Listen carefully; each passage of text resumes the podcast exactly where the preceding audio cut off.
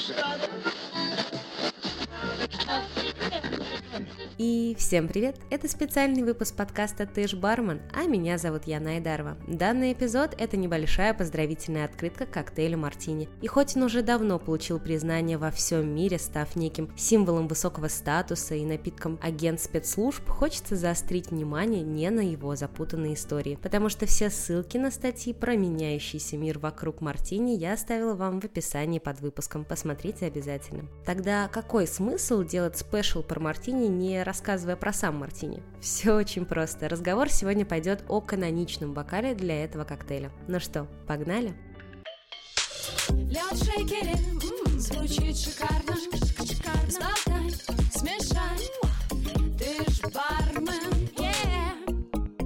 Термины «мартини глаз» и «коктейльный бокал» на сегодняшний день стали настолько взаимозаменяемы, что Википедия постоянно перенаправляет к последнему при поиске первого, но так было не всегда. Бокал мартини появился значительно позже, чем сам напиток стал популярен. Официально он дебютировал на Парижской выставке в 1925 году, а вот дата рождения коктейля и его происхождение столь же расплывчаты, как и ваша память после усердной дегустации пары-тройки сегодняшнего юбиляра.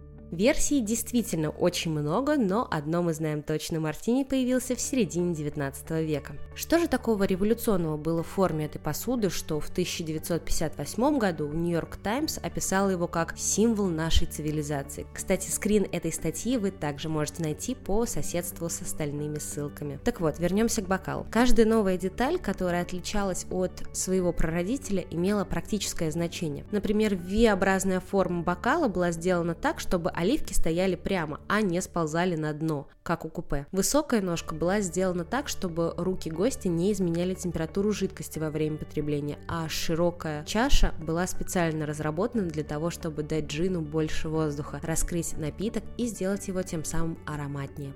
Символизм напитка и новое культурное восприятие именно этой формы бокала устаканилось только в 40-х годах 20 века. Именно в это время коктейльный бокал был по-настоящему принят как эталон и пример плавного перехода от модерна к современности.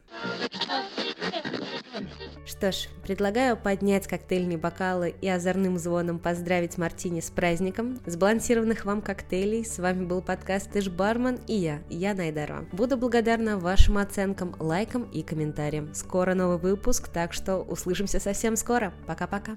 Ты ж бармен. Yeah!